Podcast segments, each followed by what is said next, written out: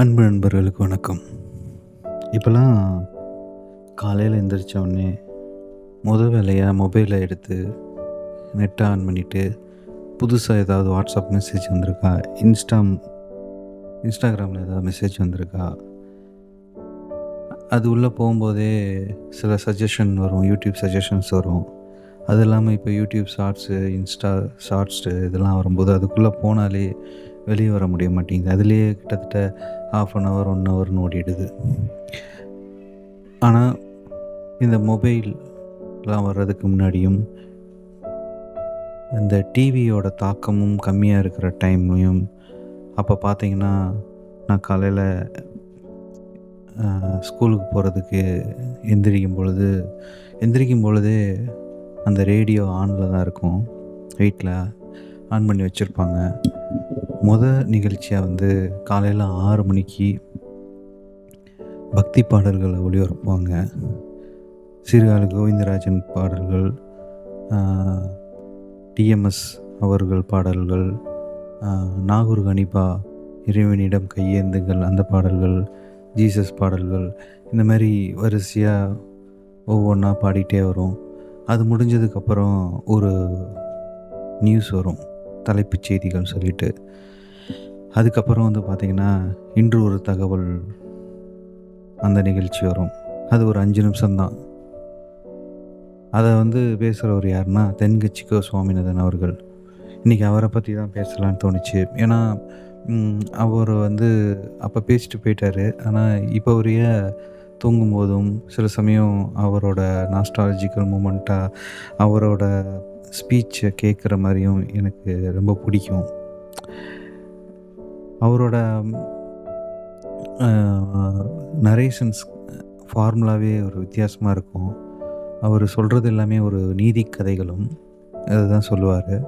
ஆனால் அந்த நீதி கதையை வந்து இந்த நீதி கதையை ரொம்ப கேஷுவலான ஒரு நரேஷனில் சொல்லுவார். அவர் வந்து கொண்டிருந்தார் அப்படிலாம் இல்லாமல், இந்த ஆல் இண்டியா ரேடியோக்குன்னு சொல்லி ஒரு ஸ்டாண்டர்டான ஒரு டெம்ப்ளேட் இருக்கும், அதெல்லாம் அவர் உடைச்சிருப்பார். ரொம்ப கேஷுவலான ஒரு ஸ்பீச் இருக்கும். ஒரு ஊரில் ஒருத்தர் இருந்த அப்படி அப்படிங்கிற மாதிரி தான் ஆரம்பிப்பார் அந்த நீதி கதை முடிஞ்சவுடனே.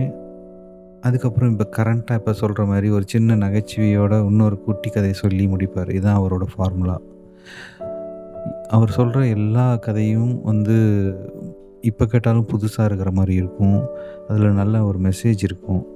அன்றைக்கி டேவை நீங்கள் ரெஃப்ரெஷ் பண்ணிக்கிற மாதிரியே இருக்கும். அந்தளவுக்கு அழகாக இருக்கும் அந்த இன்று ஒரு தகவலுங்கிற அந்த நிகழ்ச்சி.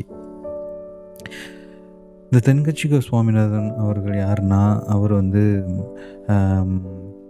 தென்காசிங்கிறது பெரம்பலூர் மாவட்டத்தில் இருக்கிற ஒரு கிராம ஊர். அந்த ஊரில் பிறந்த அவர் வந்து அக்ரி முடிச்சுட்டு ஃபஸ்ட்டு அக்ரி முடிச்சுட்டு அக்ரிகல்ச்சரே பண்ணிகிட்ருக்கிறார் ஊரில். ஒரு ஸ்டேஜுக்கு அப்புறம் அவர் என்ன பண்ணுறாருன்னா, எலெக்ஷனில் சுயேட்சையாக நின்று ஊராட்சி தலைவராக மாதிரி வந்துடுறாரு. அதில் கொஞ்ச காலம் இருந்துட்டு அதெல்லாம் முடிஞ்சதுக்கப்புறம் விவசாயம் பண்ணிக்கிட்டே நிறையா இதுக்கு அப்ளை பண்ணும் பொழுது இந்த மாதிரி திருநெல்வேலி ரேடியோ ஸ்டேஷனில் அவருக்கு வந்து வாய்ப்பு கிடைக்கிது. என்ன வேலைன்னா, அங்கே அங்கேயும் விவசாயம் சம்மந்தமாக நான் ஒளிபரப்பு பண்ணுறதுக்குரிய ஸ்கிரிப்ட் எழுதுகிற வேலை. ஸோ அந்த வேலையில் வந்து ஏ நீங்கள் எதுக்கு இந்த வேலையை சூஸ் பண்ணுறீங்கும்போது, எனக்கு விவசாயம் பண்ணுறது பிடிக்கும், அதை விட விவசாயத்தை பற்றி பேசுகிறதுன்னு ரொம்ப பிடிக்கும்னு சொன்னோடனே அவர் சூஸ் பண்ணியிருக்காங்க. ஸோ அது மூலமாக உள்ள ரேடியோ ஸ்டேஷனில் உள்ள வந்தவர். அப்போ வந்து ரேடியோ ஸ்டேஷனில் திடீர்னு யாராவது லீவ் போட்டாலோ இல்லை எமர்ஜென்சினாலோ இன்னொருத்தவங்க ஒர்க்கை அவர் எடுத்து பண்ணுற மாதிரி இருக்கும். அப்படி இவர் வந்து யாராவது லீவ் போட்டால் அவரோட ஒர்க்கை பண்ணும்போது பேட்டி காண்கிறது, அந்த ஃபீல்டுக்கே போய் பேட்டி எடுக்கிறது, இந்த வேலைகள்லாம் பண்ணிகிட்டு இருந்திருக்கிறாரு. அப்போ அவர் மீட் பண்ணவர் தான் நடிகர் தங்கவேலு அவர்கள். ஒரு ஸ்டேஜுக்கு அப்புறம் வந்து பார்த்திங்கன்னா, ரொம்ப வருஷம் கழித்து நடிகர் தங்கவேலு அவர்கள் இறந்ததுக்கப்புறம் பெரிய மருதுன்னு ஒரு படத்தில் அவருக்கு பதில் இவர் வந்து இவரோட வயசும் அவரோட வயசும் கிட்டத்தட்ட ஒரே மாதிரி இருக்கும், டப்பிங் கொடுத்துருப்பாரு. ஸோ இப்படிலாம் இருந்திருக்கு. ஸோ ஒரு ஸ்டேஜில் வந்து அவர் திருநெல்வேலி அங்கே விவசாயம் சம்மந்தமான நிகழ்ச்சிகளை சொல்லிகிட்ருக்கும் பொழுதே ஆல் இண்டியா ரேடியோக்குன்னு ஒரு ரூல்ஸ் இருக்கும், இந்த இந்த மாதிரி மொழி நடையில் தான் இருக்கணும், இப்படி தான் இருக்கணும்னு சொல்லி.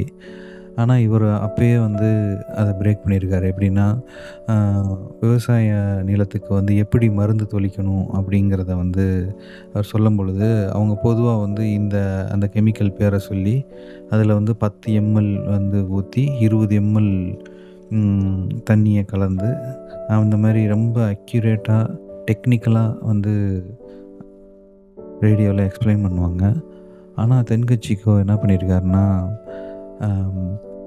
சுவாமிநாதன் அவர்கள் என்ன சொல்லியிருக்காருன்னா, நீங்கள் வந்து நீங்கள் வாங்கின அந்த கெமிக்கலை அதிலே மூடி இருக்கும், அந்த மூடியே ஒரு பத்து எம்எல் தான், ஸோ அந்த மூடியில் வந்து நீங்கள் ஊற்றிக்கிங்க, அதோட ஒரு சிரட்டை அளவு தண்ணியை எடுத்துகிட்டு வந்து ஊற்றி கலந்து ஒரு குச்சியில் கிண்டி அதை நீங்கள் மருந்து அடித்து விடுங்கன்னு சொல்லியிருக்காங்க. இதை கேட்ட அவர் டைரக்டர் வந்து சொல்லியிருக்காரு, இப்படிலாம் நீங்கள் பேசக்கூடாது, நமக்குன்னு ஒரு ப்ரொசீஜர் இருக்குது, நம்ம வந்து ஒரு ப்ரொஃபஷனலாக பேசணும் அப்படி இப்படின்னு சொல்லி சொல்லியிருக்காரு. ஆனால் கொஞ்ச நாளில் வந்து பார்த்திங்கன்னா அந்த விவசாய ஊர் மக்களே வந்து ரேடியோ ஸ்டேஷனே வந்து நன்றி சொல்லியிருக்காங்க. நீங்கள் ரொம்ப நாளாக பண் பண்ணியிருக்கீங்க விவசாயத்தை பற்றி நிறைய இன்ஃபர்மேஷன் தகவல் கொடுத்துட்ருக்கீங்க, ஆனால் எங்களுக்கு இப்போ தான் கொஞ்ச நாளாக தான் புரியுது அப்படின்னு சொன்னோடனே அவரோட ஸ்பீச் வந்து ரீச் ஆனது தெரிஞ்சிருக்கு. ஸோ அவருக்கு வந்து பெர்மிஷன் கொடுத்துட்டாங்க, இனிமேல் நீங்கள் வந்து இப்படியே பேசுங்க இந்த ஒரு நிகழ்ச்சிக்கு மட்டும்னு சொல்லி அவருக்கு வந்து பெர்மிஷன் கொடுத்துட்டாங்க. ஸோ இதை இதை வந்து முக்கியமாக இங்கே இருந்து எதுக்கு சொல்கிறேன்னா, நம்ம வந்து இப்போ பேசிகிட்டு இருக்கிறதே ஒரு பாட்காஸ்ட்டு. இப்போ வந்து இந்த டெக்னாலஜி வந்து யாருனாலும் பேசலாங்கிற ஒரு ஒரு அழகான ஒரு ஆப்பர்ச்சுனிட்டியை கொடுத்துருக்கு. அந்த டைம் வந்து இந்த மாதிரி வேலை கிடச்சி அங்கே போய் தான் பேச முடியும், ஆனால் அதில் அவ்வளோ ரெஸ்ட்ரிக்ஷன் இருக்குது. இப்போ நான் என்ன வேணாலும் பேசலாம், ஆனால் அங்கே வந்து அவங்களுக்குன்னு ஒரு ரூல்ஸ் அண்ட் ரெகுலேஷன் வச்சுருக்காங்க. அதையும் மீறி அவர் வந்து எதை யுனிக்காக பண்ண முடியும், எப்படி பண்ணலாங்கிறத வந்து அவர் இயல்பாகவே பண்ணிட்டு போயிருக்கிறாரு சுவாமிநாதன் சார் அவர்கள். அதுக்கப்புறம் அவர் சென்னை ரேடியோ ஸ்டேஷன் வந்ததுக்கப்புறம் இங்கே வந்து ஒரு நாள் வந்து அவர் நண்பர்களோட பேசிகிட்டு இருக்கும் பொழுது, அப்போ தான் தூர்தர்ஷன்லாம் வந்துட்டுருக்கு, கேன்டீனில் உட்காந்து பேசிகிட்டு இருந்துருக்கிறாரு. பேசிகிட்டு இருக்கும் பொழுது, ஏன்னா இனிமேல் இந்த டெலிவிஷன் இதெல்லாம் வந்துருச்சு, இனிமேல் நமக்கு வந்து ரேடியோவில் பெரிய ஒன்றும் வேலைகள் இருக்காது, வேலைகள்லாம் கம்மியாயிடும், ஜாலியாக இருக்கலாம்னு சொன்னோடனே அதை பின்னாடி இருந்த டைரக்டர் கேட்டுட்டார். ஸோ இவருக்கு வந்து பனிஷ்மெண்ட்டாக கிட்டத்தட்ட வந்து நீ ரொம்ப பேசுகிறேன்னு சொல்லிட்டு இனிமேல் டெய்லியும் காலையில் இன்னும் ஒரு மாதத்துக்கு மக்களுக்கு ஏதாவது ஒரு நல்ல தகவலை வந்து கொடு அப்படின்னு சொல்லிட்டு அவருக்கு ஒரு பனிஷ்மெண்ட் மாதிரி ஒரு அசைன்மெண்ட்டை கொடுத்துட்டாரு. இவரும் வந்து இந்த இந்த மாதிரி இன்று ஒரு தகவல்னு சொல்லி ஒரு நிகழ்ச்சியை உருவாக்கி டெய்லியும் காலையில் வந்து சொல்லிட்டு போயிருக்கிறாரு. ஸோ இப்படி இருக்கும் பொழுது இது இது வந்து இது ஒரு மாதம் சொல்லியிருக்காரு. அந்த ஒரு மாதம் முடிஞ்சிடுது. அந்த ஒரு மாதம் முடிஞ்ச பிறகு பார்த்திங்கன்னா டைரக்டர் வந்து, சாரி மறந்துட்டேன், நான் இன்னொருத்தர் அசைன் பண்ணணும், பட் மறந்துட்டேன், நீயே கண்டினியூ பண்ணணும்னு சொல்லிடுறாரு. ஸோ சுவாமிநாதன் அவர்கள் வந்து என்னடா நம்ம இப்படி மாட்டிக்கிட்டோன்னு இருக்கும்போது, கண்டினியூஸாக அதை ரெண்டாவது மாதமும் பேசின பிறகு அது ரொம்ப மக்கள்கிட்ட வந்து நிறைய ரீச் ஆகிடுது. அந்த டைரக்டர் வந்து நீயே கண்டினியூ பண்ணு அப்படின்னு சொல்லிட்டாரு. ஒரு ஸ்டேஜில் இவரே அந்த இதை பிடிச்சி போய் ஒர்க் பண்ண ஆரம்பிச்சிட்டாரு. ஏன்னா ஒரு பார்வையற்றவர்கள் ஒருத்தவங்க வந்து பார்த்து, இந்த மாதிரி எங்களால் நிறையா புத்தகங்கள் படிக்க முடியல, பட் நீங்கள் வந்து டெய்லியும் அந்த மாதிரி சொல்கிறது எங்களுக்கு ரொம்ப உபயோகரமாக இருக்குது, நல்லா இருக்குது அப்படின்னு சொல்லி பாராட்டிகிட்டு போயிருக்காங்க. அது அவருக்கு ஒரு ரொம்ப பிடிச்சி போச்சு. ஸோ அதை அப்படியே கண்டினியூ பண்ண ஆரம்பிச்சிட்டாரு. அதுதான் அந்த இன்று ஒரு தகவல். இன்றைக்கும் நீங்கள் வந்து யூடியூப், பாட்காஸ்ட்டு, ஸ்பாட்டிஃபை இதில் நீங்கள் போய் இன்று ஒரு தகவல் இல்லாட்டி தென்கட்சிக்கோ சுவாமிநாதன் ஸ்பீச்சு இந்த மாதிரி நீங்கள் போட்டிங்கனாலே இரவு நேரம் கேட்கக்கூடிய கதைகள்னு சொல்லி வரும். ஏன்னா அவரோட நரேஷனில் ஒரு பரபரப்பு இருக்காது, ஒரு ரொம்ப கேஷுவலாக இருக்கும். நீங்கள் வந்து ஒரு ஒரு சார்ந்த நிலைக்கு போயிடலாம், அந்த மாதிரி தான் இருக்கும். அதே மாதிரி இன்றைக்கி அவர் வந்து சில புத்தகங்களும் எழுதியிருக்கிறாரு. அந்த புத்தகத்தோட அறிமுகமாக தான் நம்ம இன்றைக்கி பேச போகிறோம். அதில் அவர் வந்து சிறகை விரிப்போம்னு ஒரு புத்தகம் ரிலீஸ் பண்ணியிருக்காரு. அதை நான் வாங்கியிருந்தேன். இது ரொம்ப வருடங்களுக்கு முன்னாடியே நான் வாங்கியிருந்தேன். ஒரு புக்ஸ் எக்ஸிபிஷனில் இந்த புத்தகம் கிடச்சிது. இதுலேயும் வந்து பார்த்திங்கன்னா, அவர் எப்பயும் நம்ம இன்று ஒரு தகவலில் சொல்கிற மாதிரியே அந்த மொழி நடையிலேயே கட்டுரைகள் கதைகள் நிறையா இருக்கும். அதில் ஒரு கதையை நான் இங்கே சொல்லிவிட்டு இதை முடிக்கிறேன்.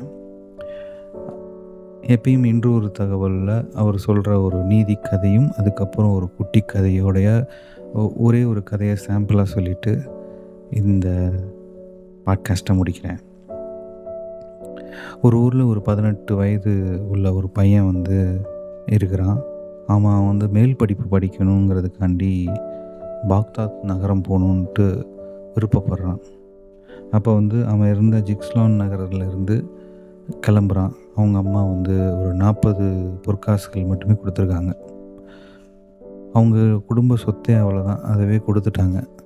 ஸோ தனியாக போக முடியாதனால ஒரு வணிகர்கள் கூட்டத்தோடு சேர்ந்து போயிட்டுருக்கும் பொழுதே இடையில் வந்து கொள்ளையர்கள் வந்து அந்த வணிக கூட்டத்தை பிடிச்சி எல்லாத்தையும் கொள்ளையடிச்சிடுறாங்க. இவங்களே எடுத்து கொடுத்துட்றாங்க. அப்படி இருக்கும்போது இந்த சின்ன பையன் ரொம்ப ஏழ்மையான ஒரு உருவத்தில் இருக்கா. அப்படி அங்கே வந்து அவர்கிட்ட என்ன இருக்க போகுது இருந்தாலும் மிரட்டி ஒரு கொள்ளையர் கேட்குறான், என்கிட்ட நாற்பது பொற்காசுகள் இருக்குன்னு சொன்னோடனே நம்பலை. உடனே அந்த கொள்ளையரின் தலைவன் வந்து இதில் செக் பண்ணி எடு அப்படின்னு பார்த்தா இருந்திருக்கு. அந்த கொள்ளையின் தலைவன் வந்து கேட்குறாரு, ஏன் நீ ஏன் தம்பி நீ வந்து பொய் சொல்லியிருக்கலாம்ல, உன்கிட்ட இருக்கிறதே நாற்பது பொற்காசுகள் தான், உன்னை பார்த்தாலே தெரியுது ரொம்ப ஏழை பையனாக இருக்க. ஆமாம், நான் ஏழை பையன் தான், என்னோடய குடும்ப சொத்தே இவ்வளோ தான். பட் நான் வந்து கடவுளை பற்றி படிக்கிறதுக்காண்டி தான் நான் பயணம் பண்ணி போயிட்டுருக்கிறேன். அதனால இந்த நாவல் வந்து பொய்யே பேச மாட்டேன்னு சொல்லி எங்கள் அம்மாக்கிட்ட சத்தியம் பண்ணியிருக்கிறேன். ஸோ அந்த இதை நான் மீற மாட்டேன் அப்படின்னு சொன்னோடனே இதை கேட்டுட்டு அந்த இடத்துல அந்த கொள்ளையின் தலைவனுக்கு ஒரு ஞானம் கிடைக்கிது, ஞானம் அடைஞ்சிடுறாரு. இப்படி சொன்ன அந்த சின்ன பையன் யாருன்னா முக்தியன் ஆண்டகைன்னு சொல்லி ஒரு ஆன்மீக சாதனை புரிந்த ஒரு குரு. பிற்காலத்தில் அந்த கொள்ளையின் தலைவனும் ஒரு ஆன்மீக ஆன்மீகத்தில் ஒரு பெரிய அளவில் வந்துடுறாரு. ஆனால் இப்போ இந்த காலத்தில் இப்போ ஒரு ஊரில் இதேமாரி ஒரு பையன் வந்துக்கிட்டுருக்கான். அங்கே ஒரு திருடன் பிடிச்சி உனக்கு சாக்லேட் வாங்கி தரேன், உங்கள் வீட்டில் எங்கே நகை இருக்குங்கிறத சொல்லுன்னு சொல்கிறாங்க. சரி எனக்கு ரெண்டு சாக்லேட்டை தர வாங்கி தாங்கன்னு கேட்குறாங்க. அது திருடனும் வாங்கி கொடுத்துட்றான். கொடுத்தோடனே திரும்ப கேட்குறான் எங்கே நகை இருக்குன்னு. கேட்டோன்னே இல்லை எனக்கு இன்னும் கொஞ்சம் சாக்லேட் வாங்கி கொடு அப்படின்ட்டு இப்படி திரும்ப திரும்ப கேட்டோன்னே திருடனுக்கே பொறுமை இழந்துடுறான். இருந்தாலும் இவன்ட்ட எப்படியாவது நம்ம நகை இருக்கிற இடத்த தெரிஞ்சுக்கணும் அப்படின்னு நினைக்கிறான். ஃபைனலாக இன்னும் நிறையா சாக்லேட் எடுத்து அவன் பாக்கெட்டில் வச்சுட்டு நீ சொல்லுப்பா அப்படின்னோடனே காதில் சொல்லியிருக்கான், எங்கள் வீட்டு நகை எல்லாமே அடகு கடையில் இருக்குன்னு சொல்லி. ஸோ இப்படி தான் இவரோட கதைகள் எல்லாமே முடியும். கண்டிப்பாக இவரோட கதைகளை வந்து நீங்கள் ஸ்பாட்டிஃபை, யூடியூப் எல்லாத்துலேயுமே இருக்கும். தென்காசி கோ சுவாமிநாதன் அப்படி தேடினாலே கிடைக்கும். அதே மாதிரி அவரோட புத்தகங்களும் நிறையா இருக்குது. அவரோட ஓவரால் இதுவரையே இன்று ஒரு தகவலில் சொன்னது எல்லாமே வந்து பல பாகங்களாக வெளியே வந்திருக்கு. இப்போ நான் சொன்ன கதை வந்து சிறகை விரிப்போம்னு சொல்லி சிக்ஸ்த் சென்ஸ் பப்ளிகேஷன்ஸ் மூலமாக வெளியே வந்தது. கண்டிப்பாக இந்த புத்தகத்தை வாங்கி படிங்க. இவரோட கதைகளை நீங்கள் ஒலி வடிவிலையும் கேட்கலாம். இவர் தான் பாட்காஸ்ட்டு அப்போ இருக்கிற ஆல் இண்டியா ரேட்ல இருந்த இப்போ பாட்காஸ்ட் பண்ணுறாங்க எல்லோரும். அப்போ வந்து பாட்காஸ்ட் குருன்னு கூட நான் சொல்லுவேன். அதே மாதிரி யூடியூப் ஷார்ட்ஸ் எல்லாம் க்ரியேட் பண்ணுறாங்க. இன்ஸ்டா ஷார்ட்ஸ் எல்லாம் இப்போ வருது, ஃபுல் வீடியோ இல்லாமல் தேர்ட்டி செகண்ட்ஸ் சிக்ஸ்டி செகண்ட்ஸ்லாம் வந்துட்டுருக்கு.